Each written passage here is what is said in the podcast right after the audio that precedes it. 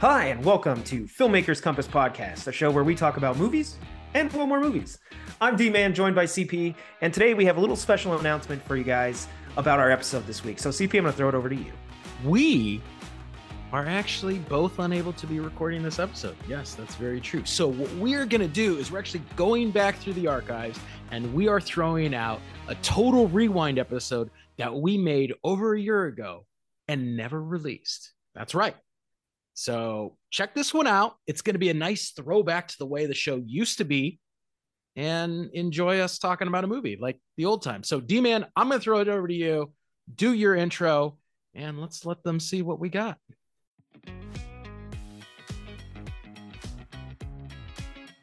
Hi, and welcome to Total Rewind, Filmmakers Compass podcast, where we talk about movies 30 years and older and see if they still hold up. I'm D Man, joined by CP. CP, how are you doing? I'm doing great, man. How are you? Well, I'm actually really excited, not necessarily for this episode, but because I want to do a very special shout out. It was your birthday this week, so happy birthday. Yay. 25, everyone. It was awesome. 35? 25. Oh, 25. Oh, okay. All right. Well, happy birthday. I hope you uh, you had a fantastic day. We'll probably throw up a uh, little special post in conjunction with our episode this week so everybody can celebrate with us on social media. So if you see Yay. this episode or uh, the post, be sure to wish CP a very happy birthday. Throw it over to you. If you're ready to introduce the movie, let's go ahead and jump into this kind of old school science fiction flick. I'm not going to say this is a classic we will dive into the impact of this film down the line, but from 1953, the independent film Invaders from Mars, directed by William Cameron Menzies.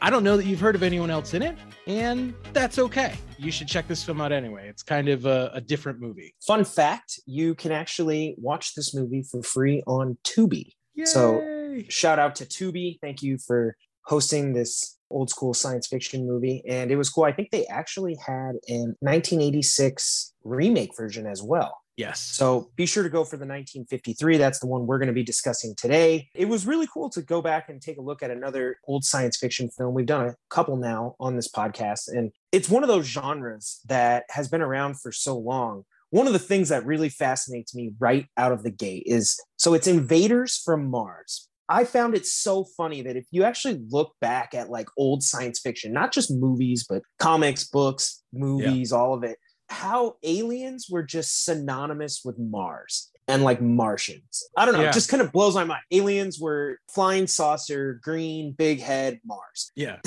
Yeah. That's just the trope that I guess kind of stuck in it. You know, most science fiction up through obviously in the 90s, there was a movie called Mars Attacks starring Jack Nicholson. Mm. It's just always been this association. And it's funny now, knowing what we know about space travel and Mars, we're like, if there was ever going to be an alien attack, it's probably not coming from Mars. yeah, right. if, any, if any aliens are going to attack Mars, it's probably us. We're the invaders, right? We're the ones trying to go to Mars. So I don't know. It's just funny looking back on it now how synonymous that was. Like literally, you could just swap the word alien and Martian, and I think everybody would know exactly what you're talking about. This movie is the first film to ever feature aliens and alien spaceships in color, right? This oh, nice. first one to do it, 1953. And why does that matter? Because this movie actually predates the space race. Ooh, fascinating. The Russian satellite Sputnik was launched in 1957. Okay. This movie, for most people, is just, you know, the concept of space travel and going to other planets was literally the imagination. This movie is coming right on the heels of early UFO events like Roswell and the Mantell incident and the Gorman dogfight, things that at the time people were looking at in the world and convinced aliens from Mars were going to be attacking. What's interesting is like at this point, the space race hasn't even happened. For us, we take for granted the fact there's been satellites that travel deep into the galaxy and there's photographs from telescopes and we've gone to the moon and people mm-hmm. go to the mm-hmm. International Space Station and like all this stuff to us, space travel is just a matter of how far have we gone. Mars, we'll eventually get to Mars. We already have a rover there. So it's a matter of time now. But if you go pre space race, for a lot of people, the understanding of space travel was probably just science fiction. It was like not inevitable. It's probably like, I don't even really think about it as real. It's fascinating too that you look at this movie as like a science fiction precursor to other things like Star Wars. We got to mention Star Wars. Brad Bird's, the Iron Giant, he said was influenced by this film. I look at, you know, something like Close Encounters of the Third Kind, and, you know, you got Spielberg doing E.T. and kind of, you know, having not necessarily invaders, but uh, visitors. Spielberg tended to be a little more uh, positive, I suppose. It Yeah. wasn't so hostile. The point is, though, that you can kind of see, you know, the trail that this blazed in terms of science fiction. Again, I don't know if Spielberg's ever even seen this movie specifically, but a lot of these tropes and a lot of this stuff carried on throughout the genre for quite a long time. One of the most famous early science fiction movies, War of the Worlds, came out the same year, but after From Mars. Interesting. And that is actually a Spielberg remake. I'm guessing he watched movies from the era. Spielberg seems like quite a movie buff. Maybe we'll just have to have him on this show and ask him ourselves.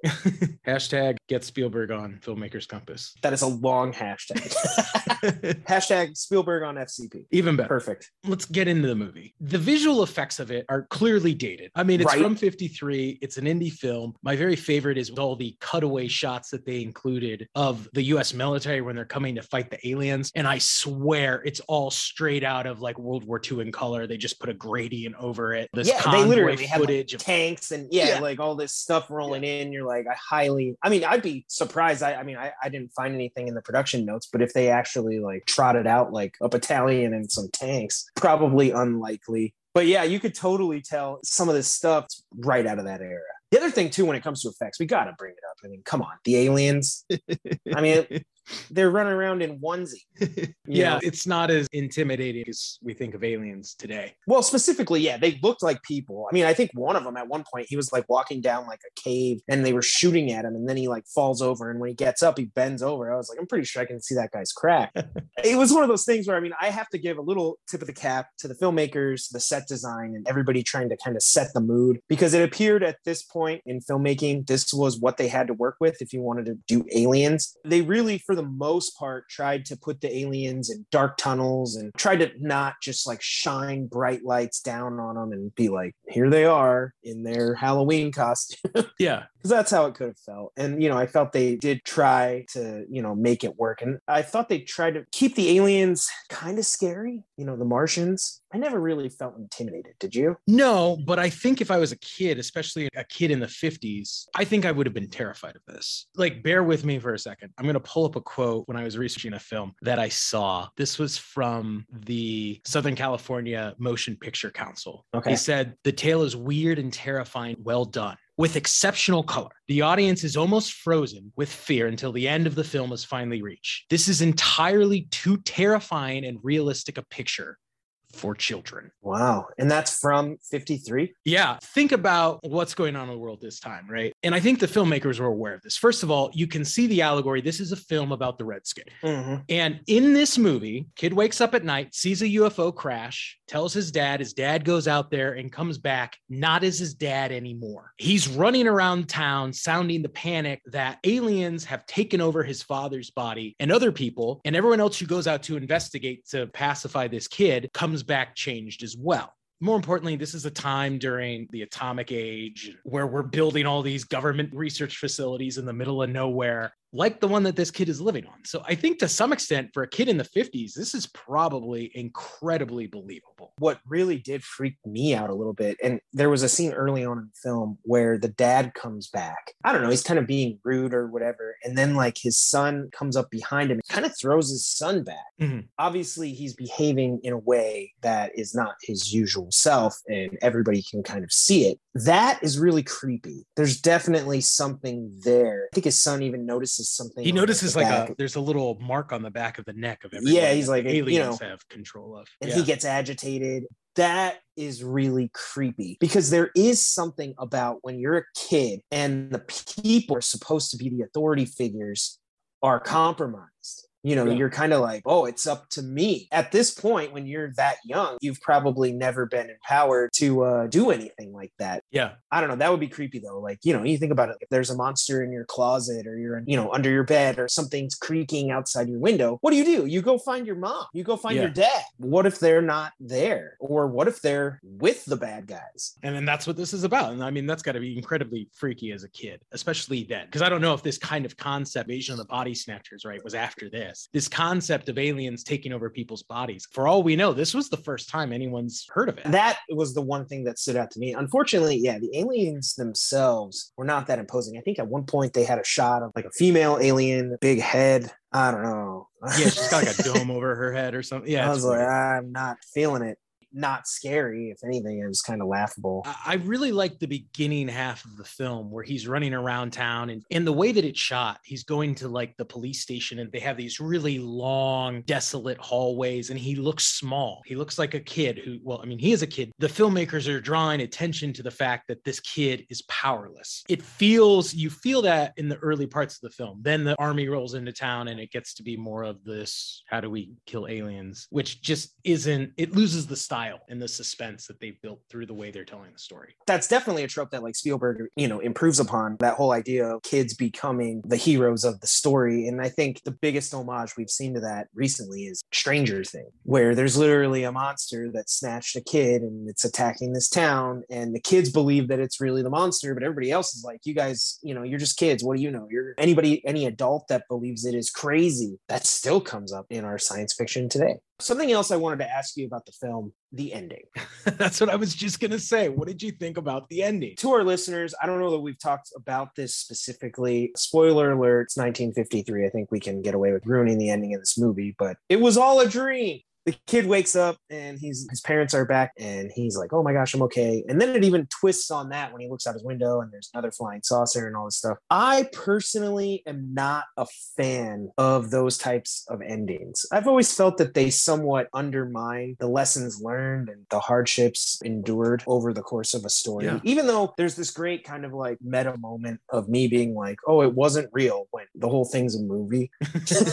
Don't get so bent out of shape like none of it was But I, I don't know. I, I never liked those type of endings. And granted, again, this we're talking about 1953. So I don't know what this brought to the table in terms of being first. They were the first people to do the whole. It was a dream. Kudos to you. I don't know. I've never never been a fan of that. The twist is maybe something along the lines of like Inception. Uh, he spins the top and then walks off to be with his family. But I feel like Nolan gets away with something like that because he closes the arcs for his characters. Leo's character is going to be with his family, whether it's in a dream or whether it's reality.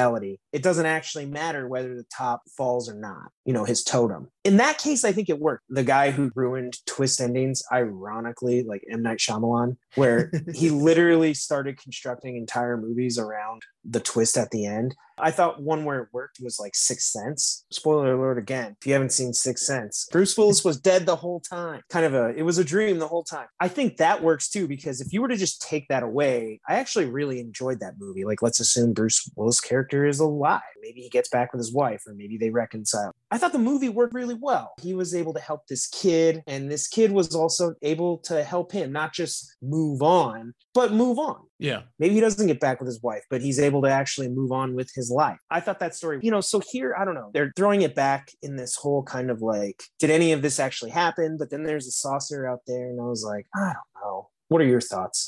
Well, I don't like it. It makes the heroic actions of heroes not matter. They didn't actually do what we thought that they did. They didn't grow. They didn't change. There was no sacrifice. My wonder is this story credit for the film goes to John Tucker Battle, who wrote the original treatment. The idea for the story was based off of a dream that his wife had. She Mm. dreamed this movie, told him, he's like, that's a cool idea for a film. I don't know if in some way that was kind of a nod to her and the fact that this came from a dream. I mean, I Um, could respect that. I mean, I can't carry that knowledge around with me. Obviously, I just watched it and I didn't know that. Now, knowing that, if that was intentional and he was like, hey, that's kind of a nod to like where this whole thing came from, I'm like, I mean, that's kind of fun. I could see clever. that. there is a British cut of this film that just removes the possibility that this was a dream. It's much more hmm. definitive. Aliens are destroyed, army has control of the town, things are back to normal. I probably would have liked that better. I kind of agree. I've never seen it. That's more the conclusive ending that we want. I feel like you see a lot of, uh, we're actually kind of getting past it because, you know, some of the people out there making short films are incredibly talented. But I remember when I was younger with a lot of up and coming filmmakers, you know, real young, like 16 to probably 22, you'd see a lot of short films at student film festivals and things like that where the movie would end and it was all a dream. And I don't know. I just always felt, like you said, it almost felt like the filmmakers themselves thought it was really clever, but I always thought it was like it's I don't know, it's just not. It'd be better if you just made like a powerful story. yeah, right. I don't know. That that's my opinion on the ending. I guess it doesn't really hurt the film in any way. It's just not my personal taste, is what I'm saying. So I know something else you wanted to mention was the director. Oh, yeah. Now, obviously, audience, you may be more hip to film than us. I'd never really heard of William Cameron Menzies. I don't think I've ever seen anything else by him. And I don't know if you have, D Man, but I thought that this was really worth pointing out. This was a not. guy who spent five decades in film and actually started out working in Hollywood during the silent film era.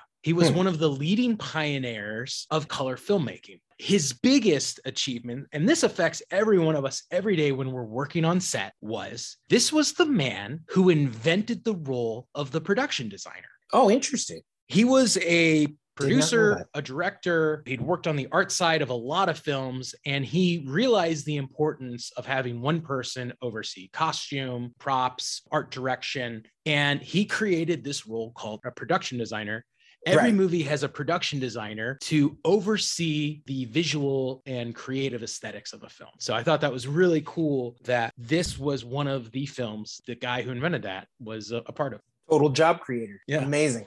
And it's funny too, because I even mentioned earlier that, like, you know, a, a, lot of all of those elements coming together, even though some of the costumes were what they were, you know, kind of a product of the times, I actually could sense that in the movie. They were trying to use these different elements to make this work. I don't know if that's a literal, you know, direct line to this production designer, but I could sense it. The other thing I wanted to ask you about mm-hmm.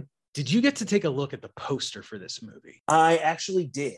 Obviously, with our social media posts and what we put out, I do check out artwork for all the films. And I did look at it, and it's really kind of cool. It's got that old school retro sci fi vibe. I could totally see it hanging on a wall. Like, I think new movies have excellent artwork. Some of it's very busy, I guess I would describe it. It's cool artwork. I don't always know that it would be great as like a poster on a wall, though. Yeah. If that makes sense. Like a lot of the new movies, like, you know, for instance, even just this week was like, you know, Doctor Strange, the multiverse of madness. I've seen some of the, the poster style artwork for that. And I'm like, I don't know if I'd really want that hanging on my wall. This poster with, you know, that old school sci vibe and everything, I think it would it would be really cool. Yeah. It was a reminder to me just how cool classic movie posters really were. They did something really special there. I mean, obviously posters now are different, but I don't know that it's seen as in the same way as as they used to be, you know, a remnant of a bygone era. And it's definitely definitely something I miss. Seeing this movie, as I was like, yeah, they really did something cool that worked back then. Yeah, it's interesting, you know, a whole conversation around just movie posters. It used to be like a legit marketing tool. And yeah. now media is just so, you know, it's on our mobile devices. It's so kind of permeable in all aspects of our life that it's like you know the movie poster isn't maybe the most powerful promotional tool that it once was but there's just something so awesome about the posters that you can't help but love. Like even myself i've i've had batman i had batman returns poster and i don't even know where i got it. I picked it up somewhere and i was like or no i think it was batman forever sorry. Like is that my favorite movie? No but i was like man it's just so cool to have the actual artwork. I don't know even to, how do i say it? To a certain degree like you know movies or kind of abstract concepts, things like that. To have something tangible you can actually like hold and put on your wall, you know, it's I don't know, that's cool to me. Yeah. Owning the old VHS cases, which actually were the right dimensions for slim down poster work. yeah. I don't know. There's just to me, there's like something cool about like having something tangible for something that you really love. Yeah. I could tangent really far on this, but I won't. I know I got to have, hopefully, I have grandkids and I'm super old. I want them to go find like an old photo album of like photos from my wife and I got married, you know, but I want like a physical album or I want to have some old posters hidden away in my attic and I'm going to hide them away on purpose. So like my grandkids will find them. like I want some physical things because everything's going so digital. It's like, I don't know. You think about the moment I love movie posters, is what I'm saying. Sorry, said I wasn't gonna tangent, and then I did. but it was pretty uh, cool. I like I could totally see hanging that, you know, in my living room or somewhere, and then people would come over and they'd be like, "Oh, what's this movie?" And then it's like kind of a talking point. Would they actually go see it? No, because I would tell them to come listen to this podcast, and then Yes. hopefully they would be inspired to go see the movie. But I could totally see that hanging up. I, I could see a poster like this hanging up, like Chandler and Joey's apartment, you know, Yeah. in Friends, something like that. Just like a cool poster on the wall, a little retro. if you've been to any of the lots, right, you'll be walking around the hallways with the executive offices and you'll see just these random movie posters tucked away, you know, in stairwells and stuff. And I feel like these Yeah. are the type that you see, like these old school movies. And sometimes you'll be passing by and you'll be like, I should look that one up. I don't think I've seen it. That that's just kind of the vibe I get. I have a feeling that you and I, you know what we should do is we should we should make a live action movie. We should go get some onesies. We should do an old school style sci-fi film, and uh, we'll make it under the Filmmakers Compass banner. We'll produce it. We'll become a production company in addition to a podcast production company. All right. I'm sold.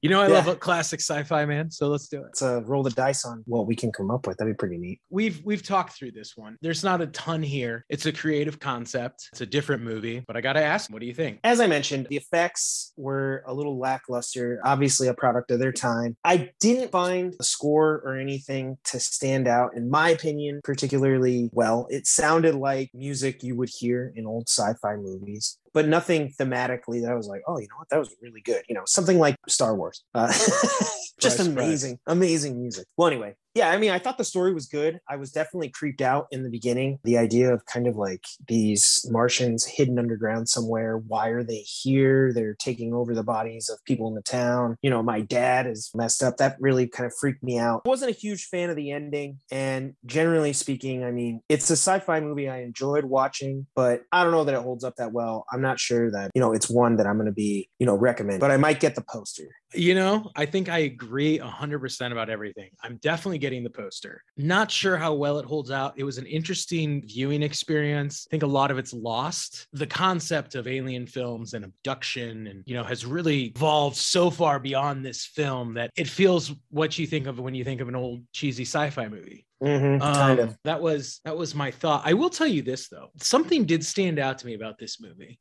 At one point, the local scientist, because every town apparently in the 50s had a local scientist, vouches for the kid. and he says, This is someone who is, you know, he's not like a kid that's into like comic books and cartoons, and he's very straightforward and has a good head on his shoulders. Because he vouches for the kid's character, everybody believes him. And I was thinking, dude, if this happened to you and I back in our hometown, nobody would have believed us. Nah, They'd have been like, those guys are making shit up again. it would have been Stranger Things for sure.